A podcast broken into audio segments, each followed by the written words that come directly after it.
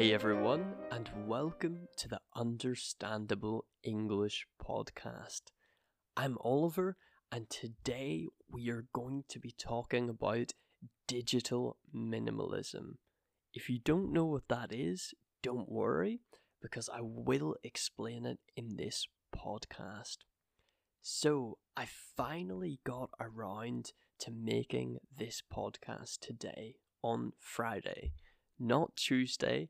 I know I promised to do the podcast every Tuesday, but honestly, I do apologize. This week I have had so much university work um, and many different tasks I've had to do. And to be frankly honest with you, I have had a lot less motivation and energy this week. And that happens to everyone. It's okay. it's okay to happen. And um, yeah, I'm here now and I'm recording it. So, something new that I'm trying this week is as long like alongside the audio, I am also recording a video version of the podcast. So this will be released a little bit later on my YouTube channel. And it might possibly be the first video on the YouTube channel. So not only will you be able to hear my voice when I'm talking in this podcast, but you will also be able to see my hopefully lovely face um, and my dressing gown and pajamas and very relaxed clothing. Um, so yeah, I will see. Hopefully that works out, and it will be available soon on YouTube. Um, I think it's a good idea because I'll be able to add like photos and maybe some video clips, things that are relevant to the podcast topic. So, today's topic of digital minimalism. What is digital minimalism and why is it important? So, first, I'm sure most of you know the word digital. So, it relates to technology something that is digitalized, it is in technology. And minimalism simply means less. So you're limiting things to what you actually need. You're being careful about your usage um, and how much you use. Um, of course, there is normal minimalism, which is simply having less things. So you're only having things that you actually need. So, why technology? Why limit technology? Well, recently I watched a very interesting documentary on Netflix, and honestly, I recommend it to you. I think that everyone should watch it. Um, and I do think that it has Russian subtitles or audio as an option. And this documentary is called The Social Dilemma. So, The Social Dilemma. What does the word social, uh, uh, well, we kind of know what social means, like socialny, um, but what does the word dilemma mean? Uh, essentially, dilemma, a dilemma is a difficult choice. So if you have two options um, and it's difficult to choose between both, for example, um, I don't know whether to eat ice cream or fruit, like a banana or an apple. Um, this is a dilemma for me. It's a difficult choice uh, because I know that one is bad for me um, and one is good for me. So it's a dilemma. What should I do? Sometimes we know the right choice, um, but it can still be a dilemma because it's difficult to pick the right thing. So, um, the social dilemma is the dilemma in relation to social media, in relation to technology. In the one sense, it can be very good for us. Um, it can give us opportunities, it can give us entertainment, um, but in another sense, on the other side, it can be very bad. It has a lot of negative influences on our life um, across many different areas. Um, whether that is simply wasting your time um, or making you feel bad, um, it affects so much. Um, and in this documentary, there are many, uh, not famous people, but people who worked on Instagram. So, people that developed it, they designed it, um, and people who worked for Google and Facebook and some of these other huge companies. Um, and why is this important? Um, it's important because they talk about how bad it is for us and how they designed it to be that way. They designed it to be addictive. Um, addictive simply means that you want to keep using it. You want to use it as much as you can. And this concept makes a lot of sense. Uh, Facebook and Instagram, for example, make money off of advertisements. Businesses pay for advertisements on these services. Um, and the more you look at your phone, the more you use these applications, the more advertisements you see, which means more money for Facebook and Instagram. So they have a really big incentive. The word incentive means um, desire or reason, a, a really strong reason to make these things addictive, to make you want to use them as much as you possibly can. Why is this bad? It's bad because it manipulates us.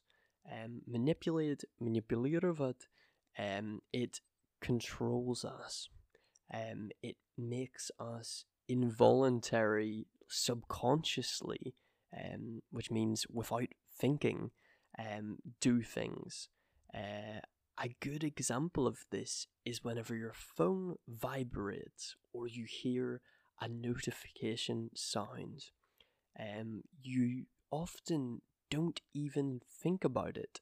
You just grab your phone, unlock it, read the notification, click onto Instagram, for example, and bam, you've already lost 20 minutes scrolling on Instagram and looking at photos.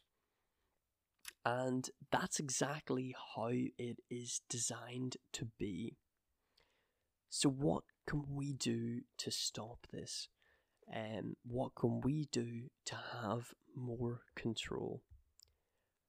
My answer to that would be that we have to think a lot more about how we use technology. I'm as guilty as anyone else um, with technology use. Of course, I use Instagram so much um, whether that's for the English with Oliver page, um, or looking at stupid cat memes, um, or even just messaging people. Um, but it isn't good all the time. Um, it's not good to be using it all day. So, what I would ask you to do is today or tomorrow think about how you use your phone and also how it makes you feel.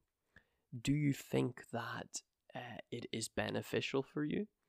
Um, do you feel bad after using Instagram for long periods of time, for example? Um, or are you happy with it? Everyone is different, but if you're a bit like me and you think, oh, it has a bit too much control over me, um, I use it a little bit too much, um, then maybe this idea of digital minimalism is for you. So, the concept of digital minimalism is reducing your exposure. Uh, so, the amount of technology that you see to the smallest amount that you need. And how you can do this is simply by deleting, removing applications that you don't use um, or disabling notifications. So you turn off the little sounds that your phone makes um, whenever someone posts a new photo or comments on your photo um, or any of those things. Um, and this can start to break the habit. It can start to stop you from using um, your phone and all of these applications all the time. Another good idea is to not bring your phone to bed. So don't take your phone and lie on bed before you sleep or when you wake up. It, it's a really bad habit and it can actually affect your sleep. Um, I'm sure many of you know this already, um, but it's definitely something to think about. Um, and it's something that I'm thinking about a lot right now.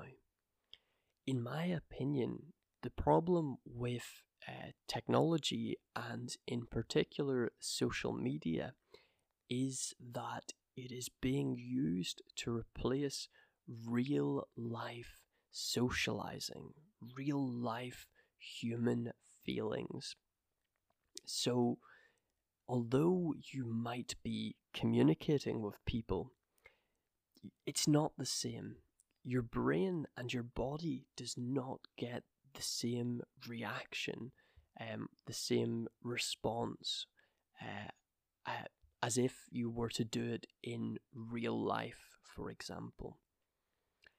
I'm not saying that that's bad, but if it's all the time um, instead of real life activities, it does become a problem. And this I think is a huge problem during the coronavirus because people are spending much more time on the internet and much more time on their phones. So, if you found this useful uh, or interesting, I would love to hear your opinions. I would love to hear what you think of social media companies um, phone use, um, and whether you agree with me or disagree.